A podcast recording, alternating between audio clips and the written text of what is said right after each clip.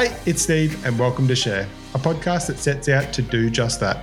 From stories and reflections to ideas and concepts, each episode will dive into a wide range of topics and discussions that come from a journey through life. The simple fact I've discovered is when we share, we empower, not just ourselves, but each other. Are you planning your next holiday?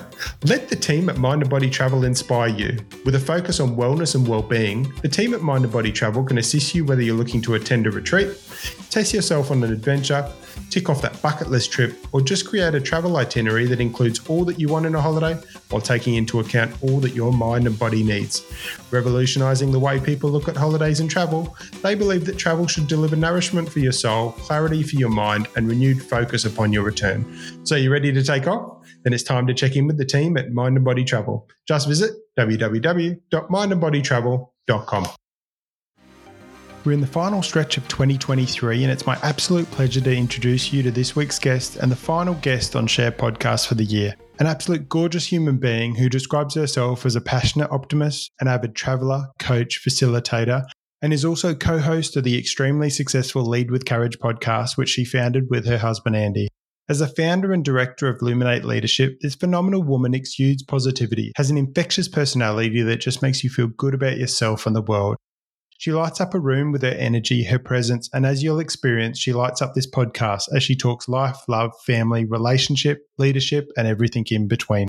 The batteries may be a little drained after a big year as we head into the festive season, but my beautiful friend and this week's guest, Cherie Canning, is here to recharge them so you can get inspired, focused, and ready for your biggest and best year in 2024. So without further ado, let's get into it. Cherie, welcome to Share. Thank you. Thanks for having me, Steve. It's great to be here. Yeah, it's so awesome to have you on. I am thrilled to be on. Thank you. When I first met you, and obviously I've tracked your stuff you've been do- doing with Luminate Leadership and the podcast and everything, and you you're just like a bundle of energy. Thank you. Usually, hopefully, good energy, but no, yes, I try. I remember meeting you and feeling exactly the same thing. I remember meeting for the first time at that TEDx last year yep. in Brisbane, and likewise. So it's great to be here with you and share this experience today. Yeah, and I always say connections. When my brother messaged me and he's like, "Oh, Cherie's at the at the TEDx. Look out for her." And your infectious energy is very hard to miss. So, oh, thank you. And from one redhead to another, maybe you know. Of course. Of course. Yeah, so good. So we good. can set up our own club. Yeah, I'm just not the genuine, authentic redhead. I'm just a wannabe redhead. Ah. Uh, so what's the natural color then? Oh, these days more grey than anything, to be honest. Dark brown with, I should say it's grey with a, a hint of dark brown. Yep. Yeah, there is so much grey. And people go, oh, there's not that much. I'm like, no, honestly, my dad was completely white by 30. So was my grandma. And I'm well past 30 and I am definitely on the same track. Lucky me. Yeah, that's exactly right. well, let's kick it off. Yes. I like to start with who's Cherie Canning? Who is Cherie Canning? Uh, Cherie Canning is a passionate optimist and a travel lover, a mum, a wife, and a founder of a business. And a grey haired woman, apparently, too. I've just shared with the world. But yeah, that's how I describe myself, who I am, and I guess some of the roles that I play in life as well. How's life led you to where you are today? Yeah, big question, isn't it? So many different paths. I guess it depends how far back we go. As far as the more recent chapter, I would say with Luminate Leadership that we are three years old next week as a business. So there's probably a story in there how that came about, which would be do I go there first, maybe? Well, if you want to give me a bit of a snapshot on where what are the roles that you've had? And Yeah. then I definitely want to dive into the different elements of your story. Yeah, absolutely. So I grew up on the northern beaches of Sydney, and my mum and dad still live in the house that I was in from the age of one. So, yeah, they're still there. And my sister married a high school sweetheart. So they're very much on the beaches as well, still. And I love growing up on the beaches, but I had this desire to travel the world and not just follow the path of finishing school, going to uni, and settling in. I just wanted to explore the world. So my dad's English. My mum is a real traveler as well. So she's Aussie, but that's where I think I got that from. So I got an English passport, one way ticket, and I was away. Had a brilliant year or so traveling Europe and then actually broke my back. So I was forced to come home. At that time, I'd also just met a guy and who I desperately fell in love with very fast. And we met in the November on my 21st birthday. Actually, I was on a cruise with my parents in the Mediterranean and met this guy who was working on the cruise ship from Bundaberg, of all places. So I'm there in the Med meeting a guy from Bundy. Anyway, fell in love. And three months later, I was engaged. So pretty fast. And three months, we actually only saw each other for three weeks out of that three months. So some would say a little too fast, but you know, that's the story of my life. And that, you know, that's what happened. So when I broke my back, I came back to Australia and I was engaged. So I needed to start earning some money to pay for this wedding. And I thought, well, I could either go to university now and maybe want to be a teacher or get into I don't know, something more exciting, but I think my heart actually wanted to get into teaching. Or I could start earning money. And I thought, I need to do that. I'm going to apply for a job in travel because I love travel. I love people. And I started at Flight Centre when I was 21.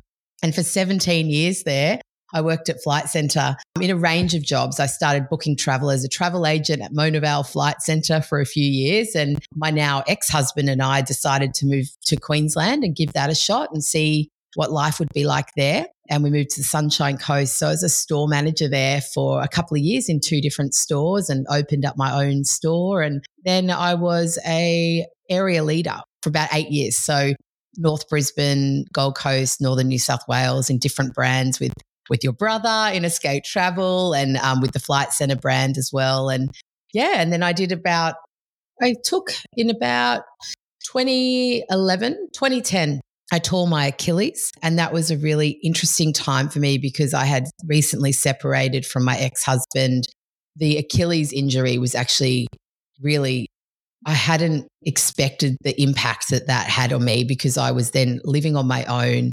I was in a two bedroom apartment with no lift and I was in a wheelchair and I was almost 30 and kind of needing to get people to help me do day to day tasks. It was quite confronting how alone that felt. Pretty isolating as well, yeah? Yeah, it was. And I was reflecting on this the other day. I ended up having to go back to Sydney where my family would help me for the next few weeks while I was in the wheelchair. And I remember I landed, and back in the day, I had a Blackberry for work, and my Blackberry decided to stop working the moment I landed in Sydney. So there I was lying in a bed, literally lying in a bed because I'm still in a really bad way in the early stages post my operation. And I was disconnected from work and everyone in Brisbane.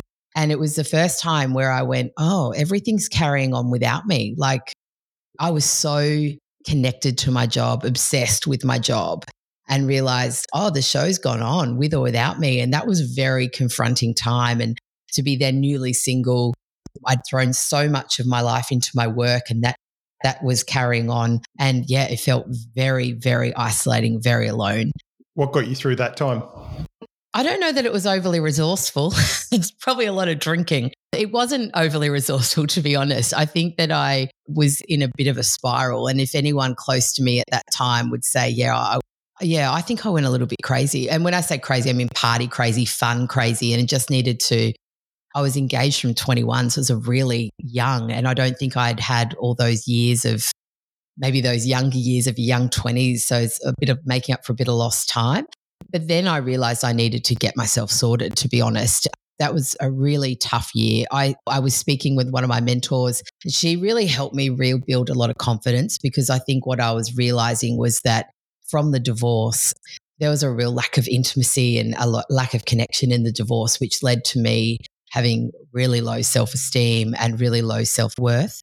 From a romantic perspective, I think I always believed in myself as a person, but I doubted if anyone was ever going to love me again, if anyone would find me desirable. I know it sounds, it actually feels really raw saying those things out loud, but it, it was, it was really frightening. So I think that's where maybe I overcapitalized and partied really hard just to almost justify to myself, oh, see, you know, I'll be okay. And that it was very empty and meaningless. And so I, I went and did two big courses actually in that year that really radically changed the trajectory of my life, I'd say. And one was the Landmark Forum. I don't know if you have you heard of Landmark? I have, yep. That was huge for me. My in laws, my sister in law and her husband at the time, they had done it and they just said how incredible had it been. And my ex and I were registered to do it, but we never went ahead with it. So that was when I went, oh, maybe I do this for myself. So that was kind of one of those first really deep transformational personal development experiences. I went, all right, so the thoughts in my head are what the challenges are here, not the external world. So I've got to start rewiring my own thoughts.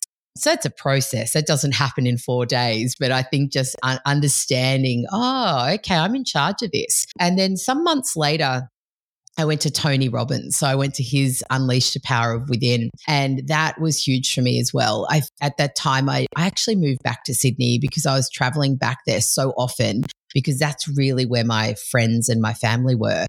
When I separated, we had all our joint friends, but they all, I don't know, it was really difficult too because not only did you end a relationship, but you kind of ended a lot of friendships because of that dynamic. And because it wasn't where I grew up or my school friends or anything like that, it was either work and or my partner's friends, you know. So I moved back to Sydney and Tony Robbins was on. And funny enough, I had been on the phone for a few weeks with, or maybe a month or two, with a guy called Andy Canning. And I had worked with him in Brisbane and I had been his leader at Flight Centre. And he rang me one day saying, I need some advice for work. So chatted away, cool, call me back in two days, let me know how you go, and just kind of coaching him through this work situation. And then this re- relationship or this friendship, I was going through my separation about a year. He'd just broken up with his girlfriend and he was distraught. And, you know, life was so hard for him because he was so in love with this girl. So here I am listening to his story, sharing mine. And for months, we just would talk. We'd, we'd come home from work and talk for three hours at night and just lay in my room and just chat away to Andy in Brisbane. I was in Sydney and he came to Tony Robbins as well by pure coincidence and said, Oh, I'm going to be in Sydney the night before. Have you got a spare bedroom or I can sleep on your couch? I said, Yeah, of course. Come and sleep on my couch if you like. And yeah, he never slept on the couch, Steve. And the rest is history. and we've been together now almost 13 years was there actually ever an issue or was that just a, a planted strategy by Andy? No, well, it's funny because Andy often tells me, he's like, I think you convinced me to fall in love with you. Like, I just thought I was having a good time, just having a friendship here. And then all of a sudden, here you are. So I think it was definitely not planted, but it does go to show, I think, the, the friendship that we had and the, the ability to communicate and connect in a platonic way and then obviously then that built into mm. a, a, really beautiful relationship. So yeah it's funny. So i think a, a bit of all of those pieces have led me to here in those earlier days. It's interesting a, a few people that i've interviewed have said my life changed when i went to tony robbins.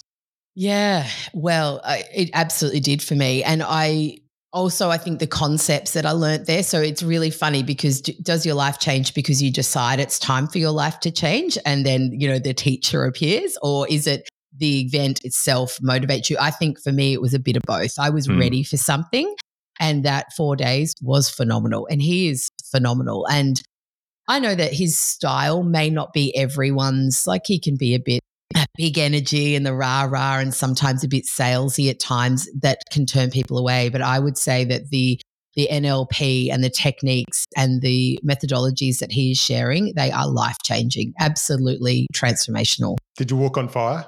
I did. I did on the hot coals. Yes, I did, which I'm not that kind of person. Like, I'm not the kind of person that would do something like that typically. So that was that was something I often refer back to, you know, the mm. power of the focus. And he talks about one thing that's really stuck with me from walking on the coals is the how do you change your state, the triangle. So, you know, focusing on the language, the physiology, and the focus. Mm. And that's phenomenal when you're walking across these hot coals and, you know, you do your yes, yes, yes kind of air punching before and then you have to look up directly into the sky and yell at the top of your lungs with the strongest arms, your arms going back and forth with all this gusto, saying cool moss, cool moss, cool moss as you're walking on hot coals, hot coals, hot coals. So just the power of the focus. And yeah, that was something you go, if I could do that and I can focus my brain, I can I can do what I whatever I need to do. It's just about owning owning the stories and the thoughts in your mind. Yeah, I think Tracy and I went in about 2011, 2012. And I remember just the connection of having thousands of people there all wanting to be better. Yeah. Have a growth mindset. That environment is just electric. It is. And then he really teaches you right from the outset, as you know, that there's power in discomfort because he gets people up dancing, hugging, high fiving, connecting with people next to you. And my wife, Tracy, it was a real, she's an introvert, not an extrovert. And by two hours in, she's up dancing, high fiving her neighbors. And I'm like, Whoa. Who is this lady? yes, totally. Totally. I remember Andy. I mean, obviously we had we were friends at that stage. We we weren't really together. But I remember him, this was the first time he ever went to anything like this. And he went to walk out because there was one of the sections that he was so uncomfortable. He just didn't want to deal with it. And they're the moments you know you need to deal with it. But I remember him saying, you know, there were a couple of people saying, please don't leave.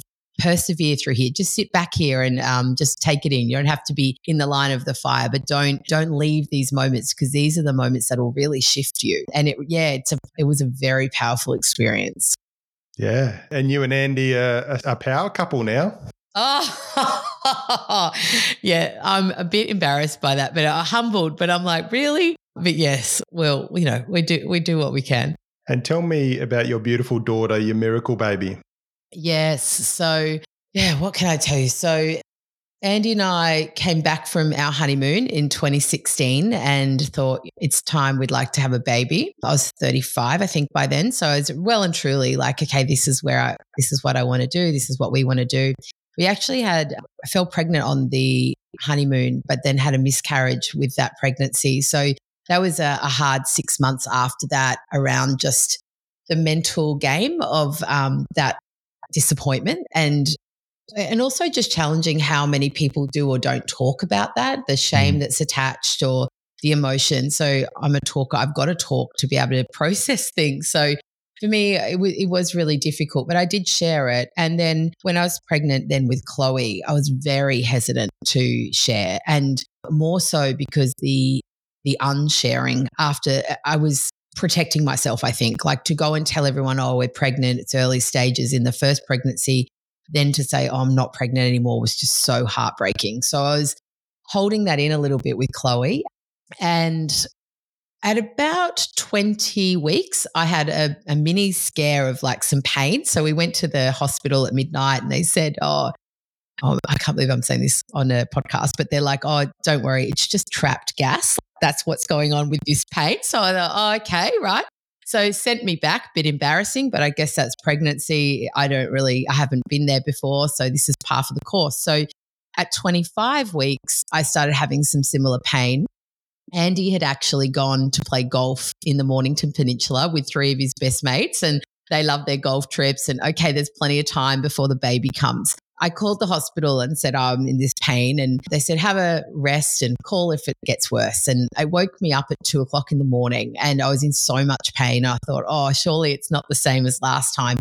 But I called them back because I was home alone and they said, please come in just so we can observe you. Okay, sure. So I'm like, oh, what do I pack? You know, I'll grab my phone, maybe a jumper, and jumped in the car at two o'clock in the morning, drove myself to the hospital they were quite shocked when I got in because they informed me, little to my knowledge, I hadn't done any of the courses or anything yet because I'm only at 25 weeks. They said, Oh, you're actually in labor and you've driven here in labor. I'm like, Oh, I thought I was in a lot of pain. So that sounds ridiculous, but that was the reality. So they actually immediately sent me over to the Mater Hospital because I was at another hospital and they said, Oh, if you're going to have the baby here, you, you can't have it at the Wesley. You've got to be over at the Mater where there's a NICU we're going to call your doctor. They were giving me lots of injections and different tablets to hopefully stop the labor. But if the labor was to continue, to give the baby the best opportunity to not have a brain bleed and help with their lungs. And so, as it turns out, I had two nights on the birthing suite just being monitored, and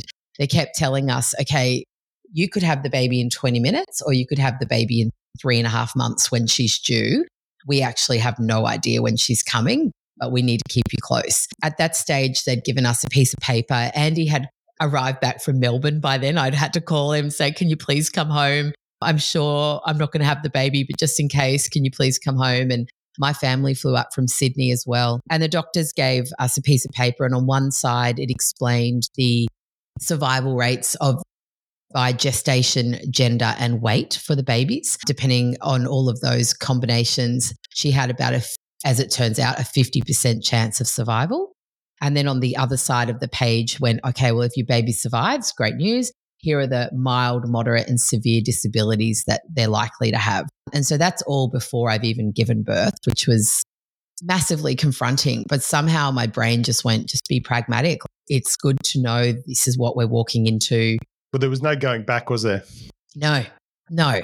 So there's nothing you can do. I think that was it. It's like, well, what can I control? Absolutely nothing. I can try and stay as calm as I can just to regulate myself. But even then, I don't, whatever is intervening is intervening right now. So, yeah, two and a half days I was in the hospital and then my waters broke and she arrived in 17 minutes from there. Wow. Yeah. I was up on the ward actually by then. So I had to press the buzzer and Five minutes later, I'm in the birthing suite again, and here she comes, and she weighed 730 grams. Wow. 730 grams, not even a bag of sugar or flour. It's crazy. And for context, I love to share, you know, if people are wearing a, a ring, it's just to kind of take it off and have a look at it. Her entire arm fit in Andy's wedding ring. So his wedding ring went up to her shoulder and there was still room for it to wiggle around in. It was she was just so tiny, so tiny. Yeah. So she was 101 days early when she was actually born. And we were told to expect to be there for that long. And by some kind of miracle, she actually came home at 81 days. Yeah, wow. So she came home earlier than we had anticipated. She was two and a half kilos when she came home, this big, chunky baby. but, you know, for most babies, they're born between three and five kilos when we're like, oh, she's put on so much weight. She's two kilos. And yeah, she did come home on oxygen. So for the next 10 months, she was wearing an oxygen mask, like strapped to her, uh, through her nose, strapped to her face. And everywhere we'd go, you know, you'd have this oxygen tank attached to her. And I felt like, now I can explain it in a way that people understand. It felt like we were in COVID times of lockdown, mm. but no one else was in that position. So if anyone wanted to come near her, you just had to spray sanitizer. I didn't even know what sanitizer was back then. You know, nowadays everyone's got some, but I had sanitizer everywhere. I remember one person Can I hold her? I'm like, Yes, if you could wash your hands and put this sanitizer on. And they looked at me like I was wild, but she had neonatal lung disease. So if she had got even a cold, it would very likely turn into pneumonia, which would very likely end her life uh, or put her in hospital for a long period of time at best. So it was really, you know, she's fought so hard to get to that point. You just didn't want to compromise anything. And that was really frightening for me because I'm not I'm not really one to be locked down at home solo and Andy was back at work and yeah, that was a really tough time. When you're in the hospital, you've got nurses and doctors and other parents there. So you've really got these connections and you've really got people who get what you're going through. You're surrounded by that all day. And when you come home, it was just the most isolating, horrible experience. To be to be honest, like I I would prefer to be in hospital. As crazy as that sounds. Yeah. Well, I'm glad she was in the fifty percent. Yeah. Yes, yes, absolutely. She's she turned 7 in 2 weeks and I can't believe it's been that long now. But yeah, she's she's an absolute delight and a true miracle and I think it was that reminder in life around focus on what you are grateful for, focus on what you do have rather than really just training your brain not to worry about what could be, because it would be very easy to sit in that chair every day that you're holding your baby thinking, what disabilities are you going to have? What challenges are you going to have? Are you going to live a happy life? Are you going to be able to live a full life? And all of these fears. And it was really important to go, okay, what have we got today? Let's not focus on what could be in the future. How is she today? What's going well? And we journaled every single day what the win of the day was, what was something we were grateful for from each day. And it wasn't always easy to find because there were some really hard days, but it was, yeah, again, that consciousness of how you're training your brain. What are you focusing on? It was not helpful for us to be thinking too far ahead. And you say it was obviously a tough time and it would have been tough for you and Andy, but has that strengthened your relationship? Yeah, it, I would say we took a thousand steps back before we took the steps forward, to be really honest. 2017, I think for Andy and I, I don't even know if either of us believed we'd get through it in as a couple by the end. Mm. Like it really put so much pressure on us. But we realized, I remember a dear friend of mine said, never make a life decision in the first year in a baby's life because you are in a fog. Things are so different. I'd also been told, I guess, two weeks after Chloe came home, I was invited back to work to be told of a restructure, and I wasn't on the right side of the restructure. So that that all happened at the same time too, and that was extremely difficult, I think, for me. In the way usually I would say in our relationship, as you kindly said in the beginning, my energy and the you know, like I, I'm an optimist and I've got some big energy. And I didn't have that. I didn't have that. I was so scared for Chloe and her life. I was a new mum. So I'm tired. I'm feeling the stress of everything there. We've just come out of this traumatic time in hospital. And then I'm told the job you've had for eight years, you will not have when you come back. We don't know what you'll have, but you won't be doing that job. And there was no certainty because I wasn't ready to come back. I'd, I'd only been on mat leave for a very short time. So it was a very much, oh, when you're ready to come back, we'll talk about it. And at that point, Chloe's health was not in the clear. I mean, there could have been a chance that I'd be a full time carer and not return to work at that stage. Who mm. knew? So, yeah. So for me personally, I was not in a good place. And what I've learned now and what we look back on is all the focus really was on me as parents, not on Andy as the dad. And I think dads often do get forgotten, and especially in those traumatic experiences where I'm the one who needs to produce milk and he's back at work. And so we're playing different roles. And so, yeah, I think he took that quite hard too. And we went through psychologists and did a lot of counseling and, and worked very hard to get things back on track for us. And now it is, yeah, a dream now I go, this is the life we desired and we're creating and the love and the relationship that we've worked so hard on. But that year, yeah, that really tested us. Yeah. Yeah. It would have been tough moving through that. Any junctions in life create these times when you've got to pivot. And for you, being in the travel industry, as similar to my brother Mark, who's got similar stories, COVID threw a bit of spanner in the works. It did. It did. And I guess from that time when I was on mat leave and I returned, I came back for another two and a half years where I was doing a leadership training gig. And isn't it funny how life, you know, even though at the time that was all very painful for me, when I did return to work, I came with this new sense of purpose and excitement that I want to do leadership training. I'm so passionate about it. I would say I was in my dream job at Flight Centre then. I was working part time. I reported into an incredible two leaders that were my leader and her leader, two phenomenal human beings that really saw things in me that allowed me to rebuild that confidence. And yeah, it was amazing. And then COVID hit. So both Andy and I were at Flight Centre when COVID hit, and we both got stood down on the same day. So we both got the call. And I suppose some of those prior experience I've just shared now, it didn't, I, am not going to say I was excited about receiving a call on stand down about COVID. That was very much a shock. But I feel like we'd gone through what we went through in 2017. I'd gone through some of those times with my Achilles and my rebuilding myself after a broken marriage, etc. That I felt like we'll be okay with COVID. This is inconvenient. It's a bit scary. The world's going a little bit crazy, as we all know. But I really was, uh, we'll be okay. We'll be fine. We'll make this work. And maybe that's my optimism coming in, blind optimism sometimes. we got stand down same day. And I started working in this crazy call center, I call it. It was a pop up call center. Flight Centre had leased off three floors of its head office building to an external call center that literally was a COVID response triage call center. And there were a thousand of us in 10 days, a thousand people in an in person call center. So everyone else in Australia was getting locked down. And we had these little pieces of paper saying we have to be in person for this essential work. And I got a role as an operations manager in this call center. And so our teams were answering calls. Hi, welcome to Services Australia. How can I help you? And oh, I need my COVID payment, blah, blah, blah. So that that was a real test, I think, of your values and how do you show up every day, even in the chaos, because every single person in that call center was displaced, everyone. There were pilots, there were air crew, there were a lot of Flight Centre employees. And we were in the building. So you'd see the people who were still working there. And I'd say working in inverted commas, crisis management, trying to keep the company alive. And then, and they're going through hell too. And then we're on this other side. And it was, yeah, that was a real test of characters for people. Crazy.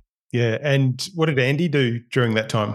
He, for the first couple of months, he actually was at home because our daughter's daycare, she was in daycare at the time, they were closing halfway through a day. So for me, I went for, to full time work on these roving hours. So he did that. And then he actually picked up a job at 99 Bikes. They were going gangbusters through COVID. By the end of the year, uh, Andy got made redundant officially in October, and I got made redundant in November. And so he was still at 99. He got a permanent job there.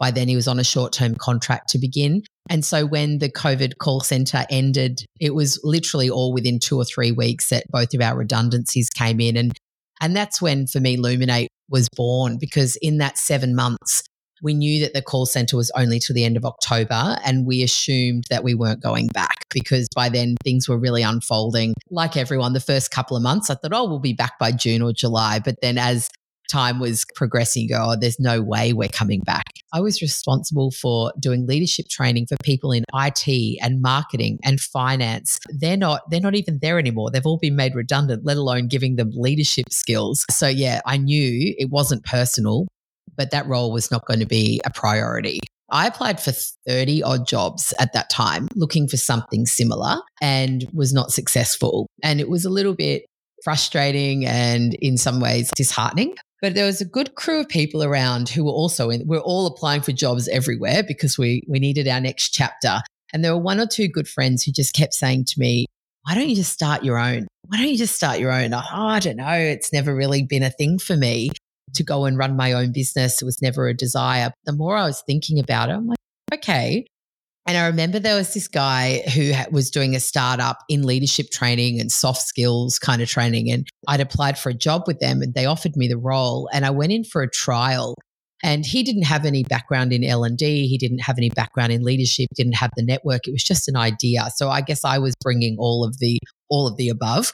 And we had a call with this potential client and she was, it was kind of this time of year. What are we now, November? And it was in the November. And she was saying, look, my team, it's the end of 2020. They're too exhausted.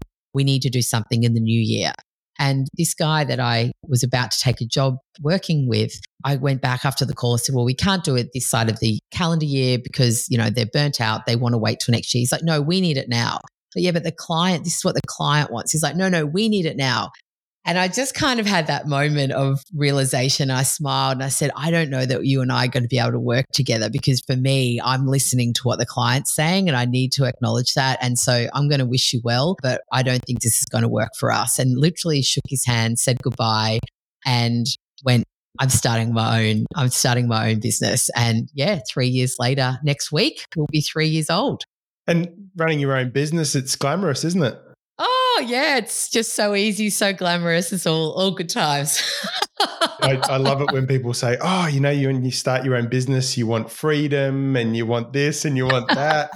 yeah, yeah, and you know what? You do get that. I think there's elements of it, isn't there? Mm. And there's so much more hard work, and then you never really switch off. And yeah, so there's there's pros and cons. I love it. I don't I don't see that I would ever oh, I should never say never, but you know, where I sit now, I, I really believe this is where I'm meant to be. And it's so fulfilling and so wonderful, but it is not without a lot of blood, sweat, and tears, that's for sure.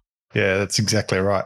So, if we talk about leadership and culture, what gets you excited about that? What gets me excited? I think the openness that people have for looking at more i said the word soft skills before and i don't like that expression at all. Like, I, there's nothing soft about soft skills the human skills. I what gets me excited is the amount of businesses leaders people who are truly invested in developing human skills where people have got that head and heart leadership but really opening up to maybe the more heart side of leadership these days. And in your opinion what have you found makes a great leader? Mm. I think there's multiple levels. I, I do think it's the head and the heart, so that there's that element of knowing why they're doing it and what they need to do. I think fundamentally, a great leader of people is someone who genuinely cares. And I don't mean you need to go and sit, have lunch with everyone and be best friends, but if you don't have a genuine, authentic care for the well being and growth of your people, leadership's going to be challenging. So I, I think there's that element. I do believe the authenticity and the growth mindset, the skills can be learned and can be built upon, but the the want and the desire to want to make an impact where it's something bigger than yourself. So leadership is not about you, it's about the people that you are leading and in service of. So I believe it's that mindset that people walk in and realize that it's not about them. They will make mistakes and that's okay. Keep with that growth mindset and just curiosity. I think a curiosity to learn, to understand other people. And then that's where those heart characteristics come in then a curiosity with empathy, a curiosity with the courage to speak up and be who you truly are. So, yeah, there's a bit to that, but I, I think fundamentally you do care about the well being of people and you're authentically you showing up with a growth mindset. And Cherie, that type of leadership then builds culture? Yeah, I believe so. Yeah. What do you reckon? I think so, definitely. Culture comes from the top. I've seen so many business over time, organizations that I've been with, especially in the real estate, where people go, right, we need a, a culture leader. And Mark and I talk about this where he's involved himself in different companies and organizations and they go the leader or the owner says right i need a i need someone to look after culture and he's like you're it buddy that's you yeah totally and look i think to that completely I think that the leader, the owner, whatever the role at the at the top is, and that team are responsible for setting the tone and setting the direction. So having mm. clear values, clear vision, clear sets of standards of the way that we want to interact internally and with our customers. And then it's also the team, isn't it? Because the leader could have this vision of, of what we want it to be. You need to model that behavior. And then the team also need to be bought in on it. So mm. I think culture is an everyone event and it must be led by the leader. And then if you're talking about culture committees and different things here, there's it's also knowing your strengths. So if that means you dedicate, uh, you know, delegate to someone that they're going to organize the monthly reward and recognition barbecue, great. But yeah, they're not in charge of the culture. They're in charge of creating an event that that supports the culture. But yeah, it's funny. I, I feel like the word culture is almost is quite difficult because people will say, oh, they're not a culture fit. I hear it all the time. Oh, this person didn't fit the way that we operate here or our culture. And beautiful. So define to me, tell me what is your culture? Give me in a sentence or in a few words, what is the culture of your organization? And often people will struggle to be able to define exactly what it is. And so then we're setting, we're not always setting people up for success if we haven't been able to explain or articulate what it looks like, what success looks like here, or what the barriers to success are, then how do you expect people to meet that expectation if they're not clear on what it is? So often I think it's articulating what we do want to see and also what we don't want to see. Mm. We were doing some work with someone recently and they shared one of their documents of exactly that, their values. And what I loved was the actual section that said, these are the barriers to success. So let's say one of their things was about having great emotional intelligence. Then at the bottom, it was things like if your ego gets in the way, that's a barrier to success. So it wasn't just all the positive things we want to see, it was also sh- shouting out what we want to avoid and be aware of. Mm. I love that. I don't think enough people articulate that.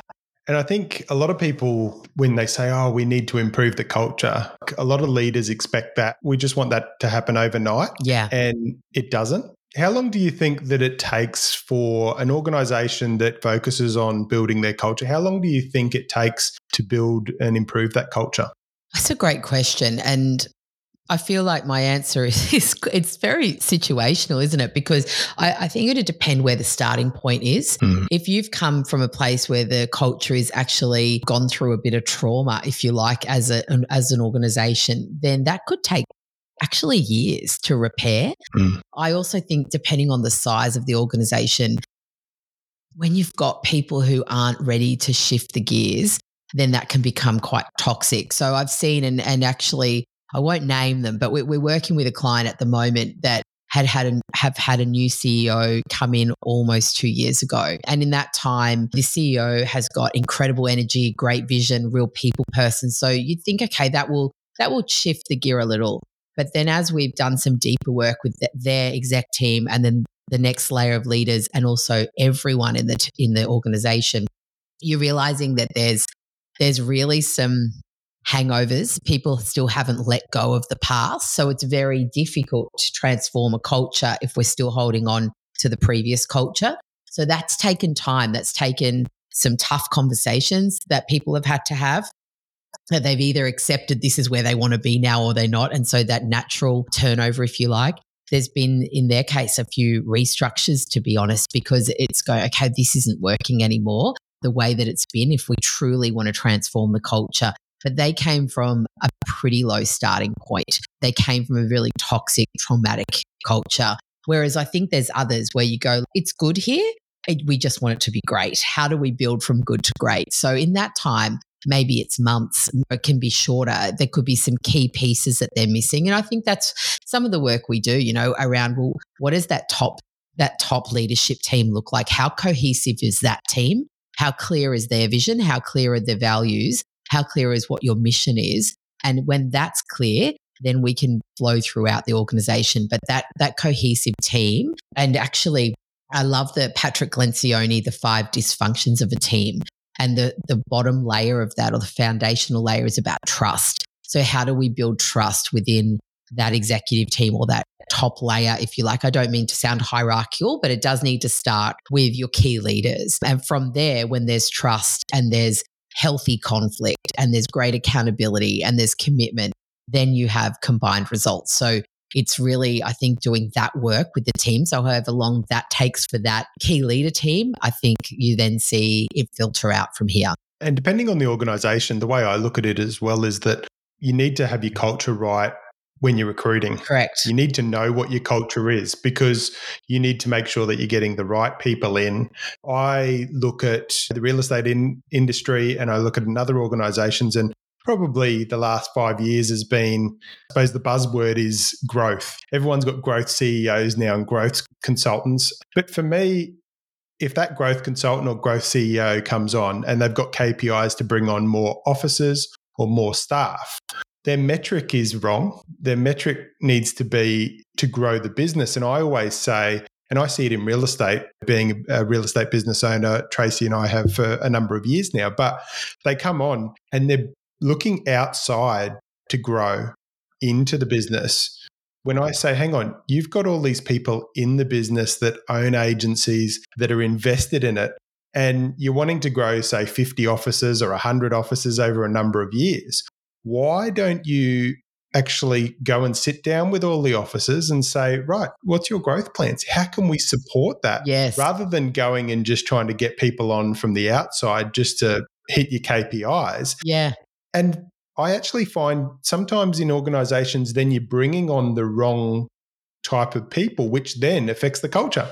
Yes, exactly. And I think that was one thing I did really admire at Flight Centre was that whole promote from within. And that's not only at Flight Centre, but that was very strong there.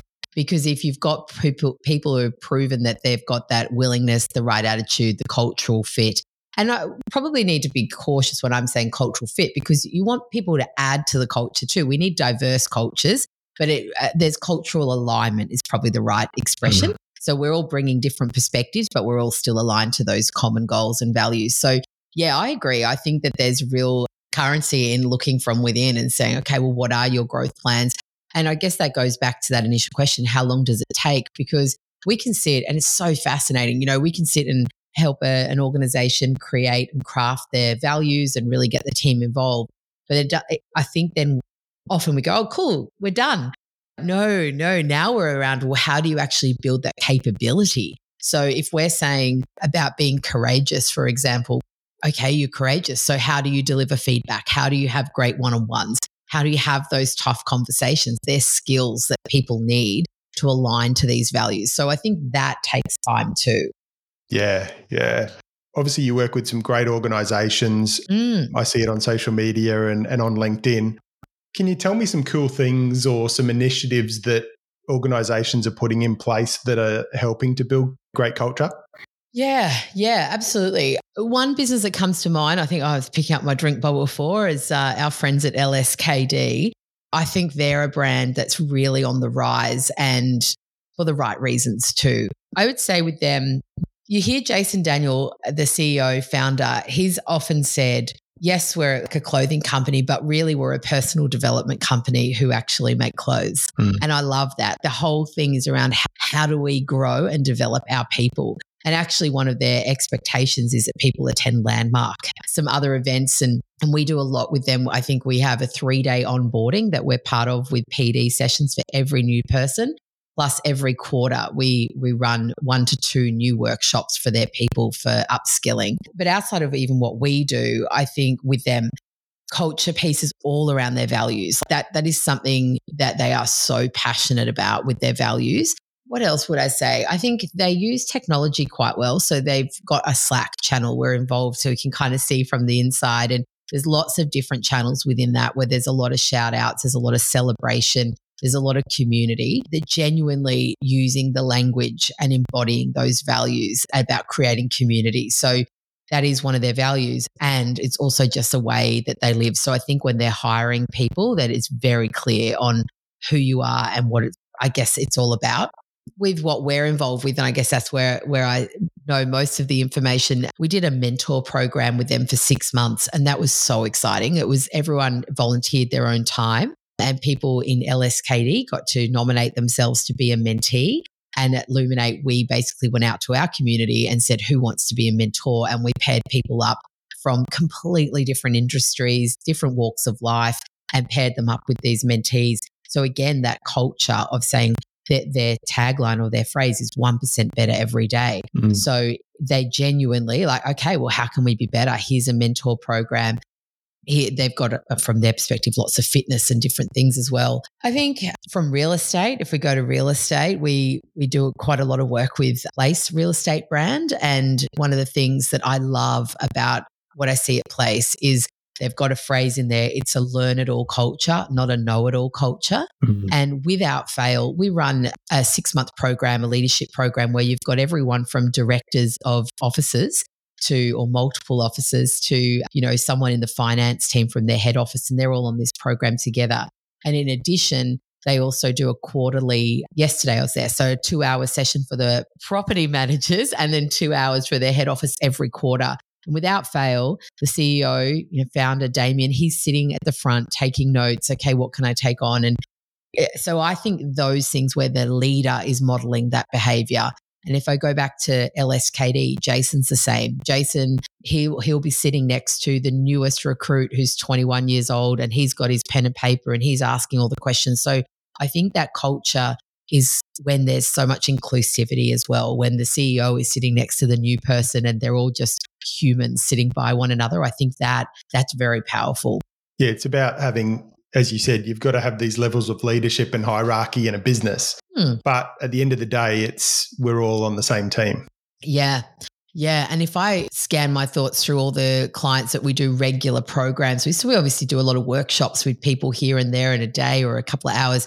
But those regular programs were quite embedded in people's businesses, that is one consistent thing. So going back to that question about what makes a good leader, I think is someone seeing themselves not above others. Obviously, they've got a different responsibility of what they need to do in a day to day, but just got, you know, human to human and that lack of hierarchy and command and control style leadership. Every single one of them, the, the CEO or the founder will be sitting with anyone in the team if there's a business owner, organization, CEO, anyone in leadership at the moment sitting there listening to this and they're kind of thinking, just don't think we've got a great culture, what are some questions they need to be asking themselves?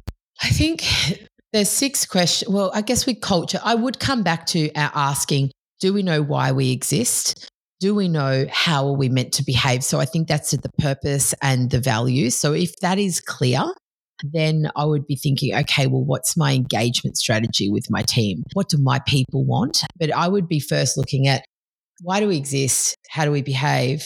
When I think about the engagement, I think actually stripping it back to pretty simple things. I'd be asking, is there clarity on who leads who? Because sometimes, depending on the size of the organization or the structure, you know, is it really clear I'm reporting into you? And we have our weekly one on one or we have a monthly catch up. Mm. So I think those communication cadences are really important. Even just the basics of the, the meetings people are having. I, I'm not an advocate of meeting for the sake of meeting, but in your meetings, one of the tools we use is the HBDI, the whole brain thinking. And we talk about having a whole brain meeting. And so in those meetings, if you break it down into the four quadrants, the blue section is very much the, the numbers, the facts, the figures. So are we looking at the KPIs? Are we looking at what our OKRs are? The green is very process, agenda, detail, timeline. So are our meetings running to time? Is are there clear roles and responsibilities? But then the yellow and the red are probably the areas that maybe don't get as much airtime in meetings. The yellow is really that big picture, brainstorming, idea generation, taking risks, storytelling. That isn't always as conducive to a, a quick, succinct meeting. But where are we creating this space? And that might be once a month or once a quarter, but where are we creating the opportunity for people to come together and ideate really? And then the red quadrant is all about relationships. I absolutely believe that can be built into any meeting. So, you know, where is their celebration? Where is their reward or recognition, even, you know, acknowledgements of people? Where is their acknowledgement of how you're contributing to a client or your customer's experience? And maybe it's the beginning and the end, like the bookends of a meeting. So you can still get into your KPIs and keep everything on time and be really organized, but making sure that there's a connection piece for your people always. And that should really be linked back to the values and the why of the organization. So if that's not clear, what are you linking it to? So I think some of those that they're simple, but when they're done well, they're very impactful. I love those reflections there. There's some there's some really valuable reflections there for someone sitting there wondering where to go. Yeah, thank you. And I you know what? I think as well, if it is, if I'm sitting there as the leader, I'm like, yep, we've got all those. I would challenge that leader or the owner or whatever role you're in to go and ask someone else to tell you that answer. Mm. Ask the newest person in your team, what are our values? What do we stand for? Why do we exist? Ask them because often we think that everyone knows and we know it because it's in our heart, especially if you're a founder or you've been in the role for a while, you know exactly why you're there. But I think in the learning space, we say people need to hear things six times in six different ways. And so when you feel bored, by the, the amount of times you keep talking about the values and the vision of the business. When you're bored with that, you're probably just talking about it enough. Yeah. Now, through your leadership and obviously the people that you've met over the years, you and Andy co host your own podcast. Mm, yes. I've listened to probably about six or seven episodes now. The one with Jason Daniel as well, which was an absolute awesome one. The one with Lisa Pagoda. Yes, yes. Which was just phenomenal. My brother messaged me and he's like, You've got to listen to this one. And I was listening to another one actually. So I finished that one and jumped onto another one. But how's that experience been for you? Oh, I am absolutely loving it. Andy as well. I think Andy's very much in the role in Luminate. He's been with Luminate now for two, well, officially three years, but technically two years as a full time role. And this is that's that role for him where he really gets to connect with people as well. He's often behind the scenes. So for us, it's a really beautiful bonding experience. I feel like it's quite intimate to sit there and listen, just like yours, hear these stories that mm. people share and these moments in their lives. And we we say that's our cup filler. You know, I mean, I have lots of moments in my job where it fills my cup, but for us as a team and as a partnership, that is absolutely, it's just beautiful. And yeah, I, I, feel so blessed actually, and just so privileged that people open up and share these stories and and how then I truly believe, like your podcast, very kind of similar intention, is that then how much that can inspire others, you know, that people by sharing their stories, sharing their strength, their resilience, and what they've endured and what they've accomplished, how much that inspires others. So, yeah, the Lead with Courage podcast is kind of beyond my dreams, actually, of of what we've been able to, the conversations we've been privy to have. And yeah, it's such a privilege. And I look at podcast as well as like people go, where's it going, you know, where do you want share podcast to go? You know, and I yeah. go, I'm just enjoying it. I just love connecting with people. And for me, over, you know, since being burnt out in 2018, going through depression, anxiety, and fatigue, and all those things, turning into a stay at home dad, which has given me a, a completely different perspective on life. And at the start, it I kind of had a bit of a resentment and a guilt that I couldn't go to work and I couldn't this and I couldn't that. But then one day I sat there and I went, tell me what dad gets the opportunity when their kids are in, as teens to actually drop them off at school, pick them up, spend more time with them. But then the flip side of that was that Trace, who has been pregnant or had kids for like 32 years, then she's working full time picking up basically, you know, being the breadwinner. and it's hard because and we had some communications which was which was hard because I was doing things and she was like, "Oh, you've taken the boys out. Oh, I oh, oh I'd like to take the boys out or oh, you went and got ice cream. Oh, what?" And it was really hard because I was doing things like washing and cleaning and doing all these things. But then she was like, oh, I, I just want to cook dinner one night, or I just want to. So it was an interesting change of roles. But yeah. I also think for me, it was an awesome perspective because I sat there and I went, seriously, stay at home mums and dads, it is not an easy role. No, it's not. It's not. And it's really interesting you're saying that because I have a very similar experience with, whilst Andy's absolutely in full time with Luminate, he is also, because I'm often with clients running the workshops, he's also doing the drop offs. He's also doing the groceries. He's also doing all the laundry. And there was an episode on the Imperfects podcast where they talked about, I think it's called Fair Share. No, that maybe is a charity. Oh man, I've just forgotten, but it's about sharing. This irony that I've forgotten this, but it's it's basically a game where the partners sit down as all these cards and you look at okay well what roles are you playing? What role is the other person playing? What are you responsible for in your family? And it's really talking about the mental load as well. Mm. and there's just literally every who pays the insurance bill and who pays the school fees and who gets the birthday presents for the kids parties and who does this and who does that. So it's not just the laundry and the school drop offs, it's like really down to the fine detail. And we started doing, because yeah, the episode, I think Hugh was talking about it with his wife and she came home with it. And Andy bought the cards and the book. And I'm like, what, what, what's this all about? uh, it was quite confronting. And I really, if I'm honest, I didn't really enjoy it at all because it was really confronting to me that I maybe wasn't contributing in our home as much as I could, or maybe I was taking a lot of things for granted that he was doing. And and that's a constant conversation for us actually, because I feel I feel like I'm the lucky one. Like I get to do the fun stuff and I couldn't do it without him actually. Like I just don't know how I'd manage it all without the support and us doing it as a team. And at the same time, he gets to go to the dancing and he gets to go to these fun things. And sometimes I'm like, well, yeah, I wanted to go to ice cream too, just as you said. So I do think it's sometimes it's the unpaid jobs. It's not always there's not as much gratitude for that, but it's hard work. That's hard work. And yeah, the unsung heroes of the houses really and and the families because it's it's not always glamorous. And I sometimes I know I get I get to go to the conferences and go to these cool things and I'm really, really, really fortunate. And yeah, I, it's a good reminder for me, Steve. And I hope my husband listens to this one because thank you, Andy. And I, I do, I truly appreciate everything he does because, oh, yeah, I just don't know that I'd be able to do what I'm doing without that support that I have from him. So eternally grateful.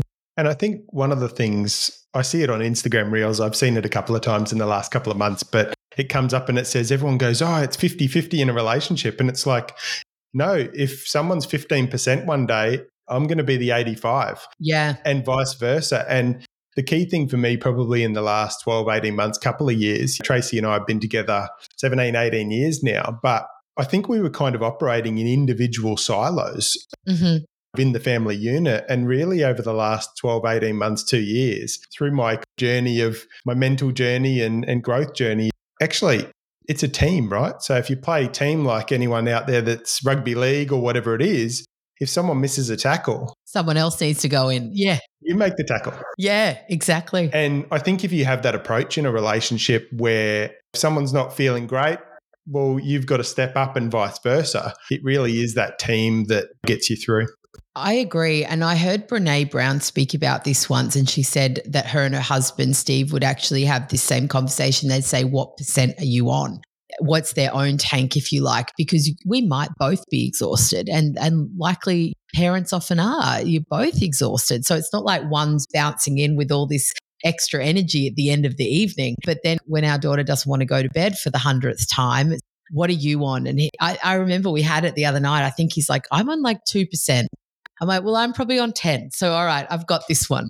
Um, so we were both done, but it, one, one will always have that a little bit extra than the other, or it is, you're absolutely right, the team. And it's checking in on that, isn't it? It's it and it's a challenge. This morning I went to Pilates this morning, but that actually threw Andy's uh, routine out because he usually walks a dog and he'll go for a run or go to the gym. But because I had a different kind of pace I'm like, oh, I'll go to Pilates today. And the poor guy, when I got home, he was itching to get out the door. He's like, I'm just going to go and exercise. I've got to go and exercise. And I'm just waltzing in in my, oh, my feminine flow state. I've been to Pilates. I'm, I'm going to have some breakfast now. And he's like, I've got to get out of here. But I realized I, I was not really thinking about him as much as I should have. And yeah, just that balance of people and in teams as a partnership is give and take. And it's not 50 50. I don't believe that that is real at all. But that game, you've got to find it share pair, I don't know, fair share, something like that. It's, it's really quite interesting. Yeah. Okay. Cherie, is there some favorite quotes that you live by? Yes, I have one. This too shall pass. And I really believe in that around the good times, really embracing the good times and knowing that not in a morbid way, but you know, time will pass. So really make the most of it. Don't take it for granted. And at the same time, in the challenging times, this will also pass. Hmm. So just endure it. And the other is there are two times in life now and too late. Hmm. So I really just love about being in the present moment and taking the opportunities when they're here. When you think of success through your life, how has that changed? I think it's changed as far as maybe in my early career was around the job title, how busy, how needed I felt like I was. I think that was when I shared with you about my breaking my back and my phone dying. I thought I was successful because everyone needed me. And then I very quickly realized they don't need me. And so then that felt very unsuccessful. So I think I needed to redefine to myself what success was. And then this sounds so cliche, Steve, and I, so I don't even want to say it, but I, it really was around, well, can I just be happy regardless of what's around me or where I am? Like, can I genuinely wake up and feel happy? And then hopefully that can permeate into other people as well and be contagious for others. And to me, that is that success to know I'm having impact on people. So, not to feel needed, but to know that I'm having a positive impact. And that first starts with my family and then the people that we get to work with or cross paths with. So it's it's less about don't get me wrong, I, I like to earn money and have nice things and go on nice holidays and all those things, but that's a goal and something you aim for. But it's the success for me is to know that I feel like I'm actually having a positive impact in this world. That's yeah. And to be a good mum. And that's why you've got Luminate Leadership and you talk very proudly about your, your daughter and your husband. Yes. Yes. Thank you. Yes. It makes me feel very fortunate. Throughout your life, Cherie, who's been your greatest teacher? I think it's changed, Steve. Like I would say early in my life, my parents, but I'd say in particular my dad. He was a coach, oh, still is actually very much involved in soccer and coaching. So, watching him, how he would coach and inspire people, how he would talk to people, how he talked to every person. I, I, like to think that I have a lot of my dad in me, and that's nothing about my anything bad about my mum whatsoever. But I think that role modeling from my dad is is most certainly a huge, huge influence for me, and his nature and seeing life half cup full then I would say in my career at Flight Centre would be my dear friend Rachel O'Brien. I think she has just been an incredible mentor. And now I, it, has to be my daughter, I think, is like the, the greatest teacher that you have. So, yeah, the, I don't always like the lessons I'm learning. Sometimes it's very confronting. You're like, where did that attitude come from? And then you go, oh, I say that all the time. Oh dear. so I think it, but it, it's, yeah, the, the greatest teacher I ever have is, is my daughter. As my boys were growing up, I remember the first time I turned around to them and I said, stop acting like your father. And they kind of went, yep. But I'm like, you got to have the vulnerability to say, you're acting exactly like me. Don't do it. Don't do it. Yeah, exactly. Exactly. And there's elements to when I see my daughter and I'm like, oh, I love that about you. God, just like her mum. And then I see other parts of my, just like her mum, not good. I like the videos that go around that mostly it's mum and daughter and they'll say something and the daughter will turn around and say, if you've got a problem, check in with the manufacturer. I haven't heard that, but that is spot on. And the mum just sits here and goes, ooh, okay. Yep. Thanks for that. but it's true. It's exactly, it's the mirror is up and I don't, it's not always comfortable at all, but it's, it's what we need. No, well, that's where the growth happens, isn't it? Looking in that mirror. Absolutely. Absolutely. If you could go back to a younger Cherie and give her any advice, what would you say? I think I would say some people might think you're too much, and that's about them. That's not about you. Just keep being you. Yeah. And that that's their that's their thing. Yeah, I love that. Thank you. Cherie, anyone that wants to connect with you, connect with Luminate Leadership, what's the best way to reach out? Yeah, well, please do. I love just like you, you know, Steve. I think it's like I just love connecting with people, even mm. if it's just another human to connect with and follow and celebrate their their journeys. So yeah, absolutely on LinkedIn uh, under Luminate and also Cherie Canning, and the same on Instagram. They're probably the two places I hang out the most, connect with people the most, I'd say. But also email us. We've got our website. People are curious about what we do. We've got our different workshops and things on our, our website. And yeah, maybe if they have an extra space for another podcast, the Lead with Courage podcast as well. Yeah, no, that's exactly right. There's some great episodes that I've listened to, and I know you got some great episodes coming up as well. Yeah, well, we have to get you on in 2024 as well, please. Yeah, okay. I'll be there. Yeah, yeah, love to. Love to. Well, Cherie, thank you very much for giving your time seriously, I just love your infectious energy and positivity. Oh, thank you. I love that you describe yourself as a passionate optimist. You're just doing beautiful things in the world. You are a beautiful human being. Oh, thank you.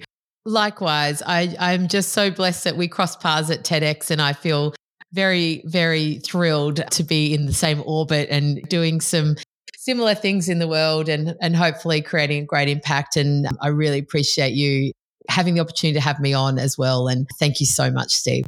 It's been an absolute pleasure and look forward to keeping in touch.